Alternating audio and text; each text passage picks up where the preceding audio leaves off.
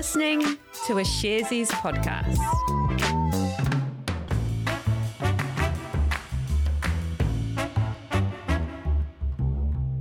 Tēnā tātou katoa, it's Friday the 25th of March. This is Recap brought to you by Sharesies.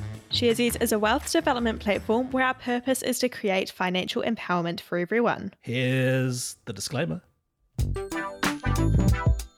Investing involves risk. You aren't guaranteed to make money and you might lose the money you started with. Any information we provide is general only and current at the time. If you're looking for help with your investment choices, we recommend talking to a licensed financial advice provider. G'day there, Alice. Hey, Jose, it's been a minute. It has been a minute. So nice to have you back on the old recap. Yeah, it's nice to be back. Yeah, it's uh yeah. I've enjoyed I've enjoyed uh, the friends, of course, the colleagues from Sharesies. I Always thought you were going to say I've enjoyed doing it without you. No, no. I've enjoyed everybody, but it's nice to have the OG back. You know, it's, it's, it's really good. And and for a casual Friday episode as well. I know, best day of the week. And as it's Casual Friday, our interview today is about B Corps. Now, you might have seen this business accreditation on the websites of companies you visited, uh, for example, like the Sharesies website, and you've probably wondered what the heck it is, what it means, and why you should care. Well, want to know more? All will be revealed and explained later in the show today. Alice, to kick us off, I hear that the company behind Glassons and Hallensteins released its latest results today. Yeah, that's right. Hallenstein Glassons Group announced its half year results this morning. Now, these were for the six months to the 1st of February, and they were headlined by COVID 19 putting pressure on the company's profits. Right. Oh, okay. Uh, give me some of the numbers then. Yeah, sure thing. Uh, so the group reported sales for the half year had fallen just over 6% compared to the same period a year ago. Uh, that figure came in at um, a- 170.6 million New Zealand dollars. Net profit, uh, that actually fell 40% over that same period to just under $12 million. And you said that it was the pandemic driving those results.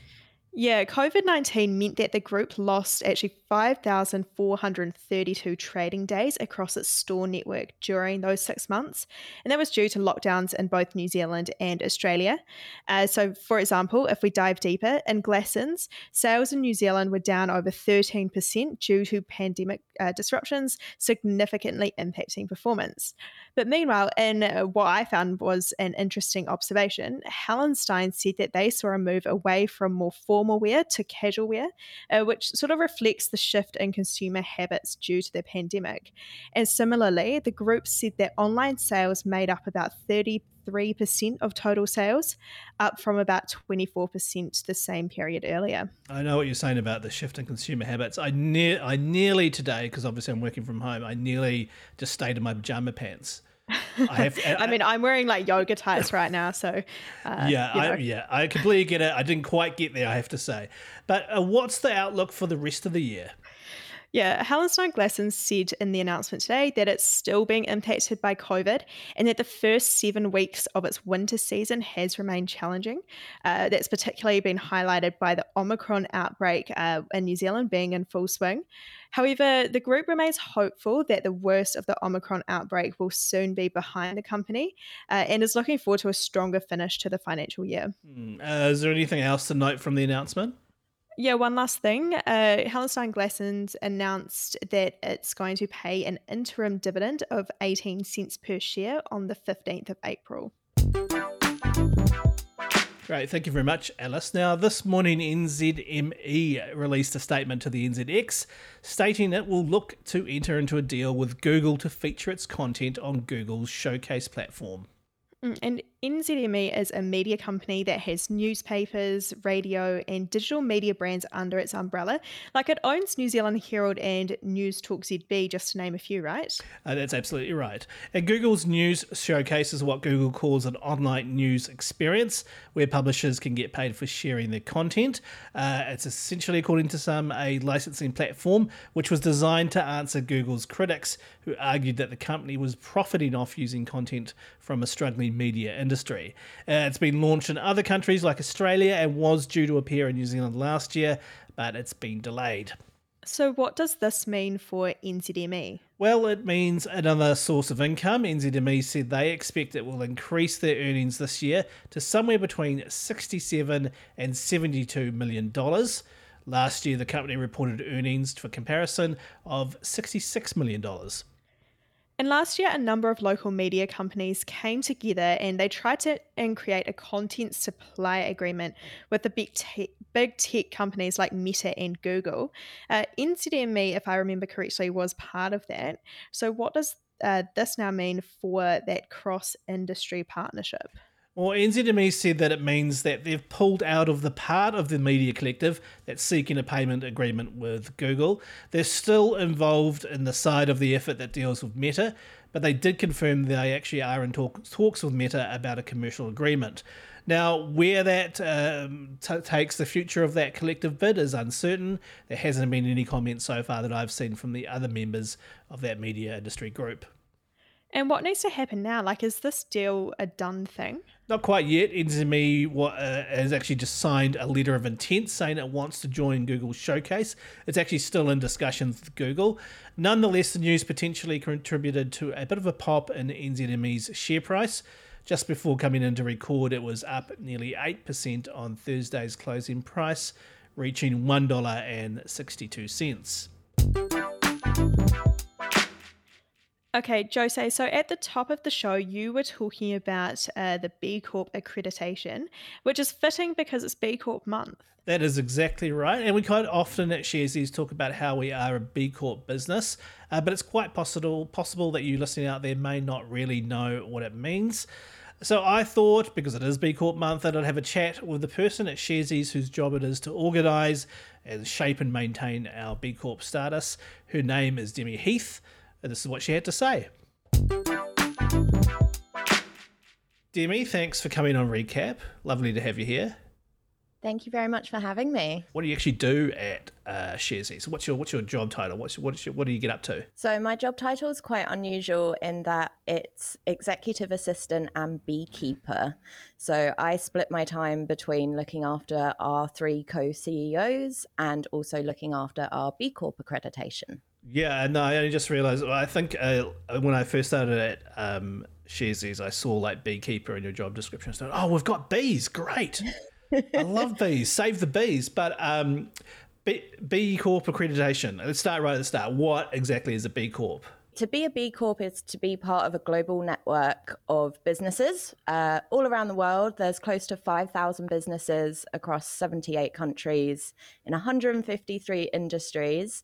And all of those businesses are operating to balance purpose and profit to transform the global economy, economy to benefit all people, communities, and the planet. So we're part of a massive network of businesses that are just trying to do better. Right.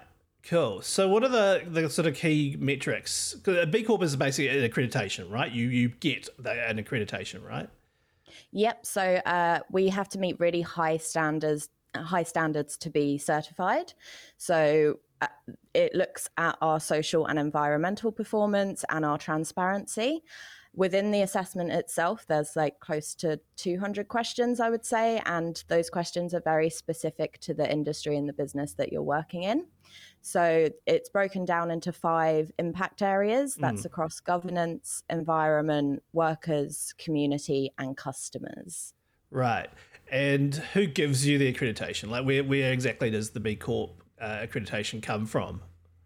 So it's from a non-profit called B Lab, and they've got centres um, across. I think it's across Northern Europe, North America, and Australia and New Zealand are are, the key centres.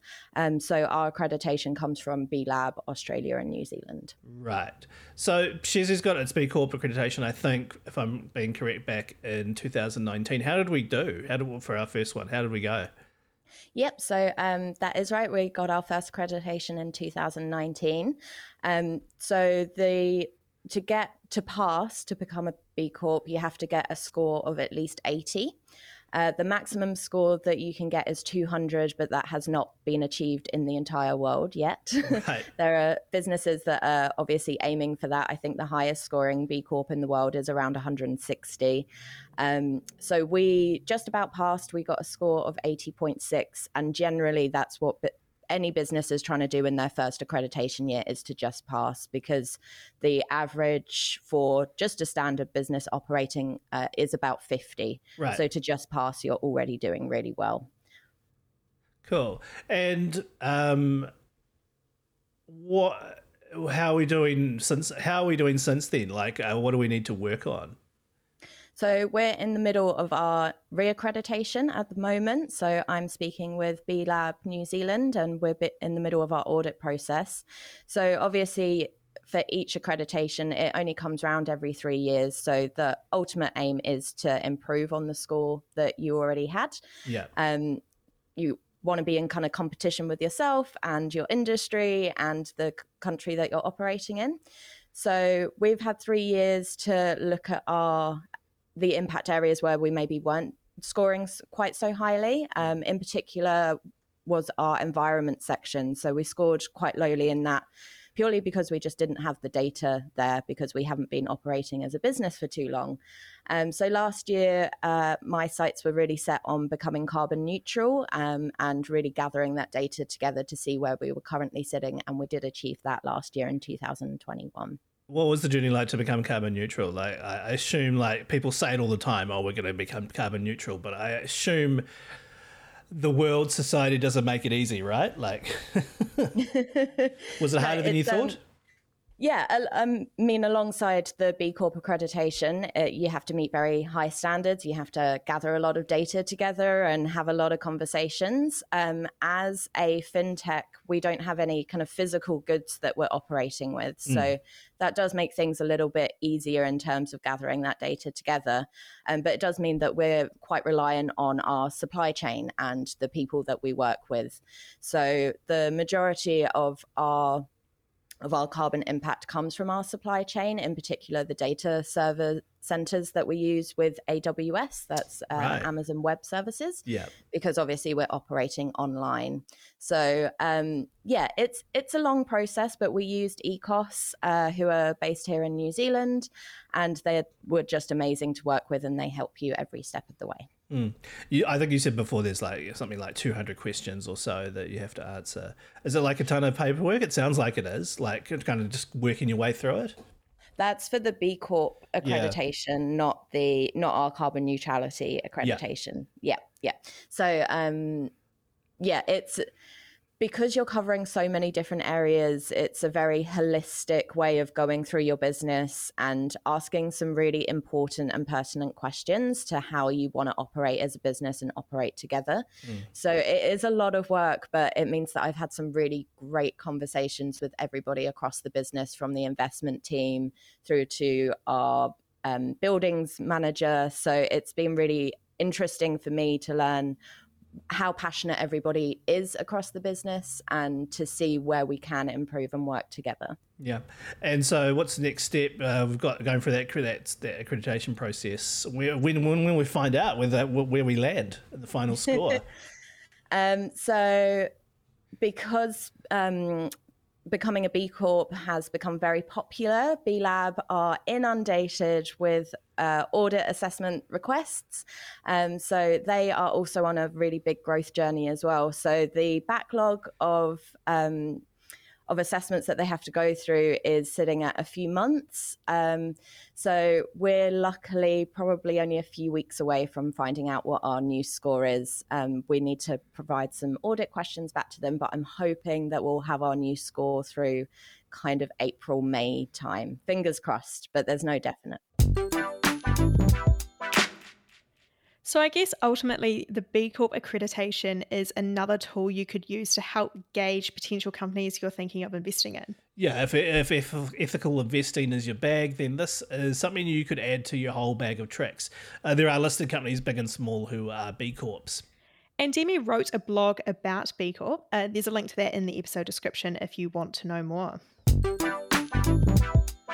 And just before we go, earlier today, a special meeting for Z Energy shareholders was held to vote on the proposed sale to the Australian fuel company Ampol. Shareholders voted overwhelmingly in favour of the sale, which would cost Ampol nearly $2 billion. The deal now needs sign off from the Overseas Investment Office and eventually, if it gets that far, the High Court.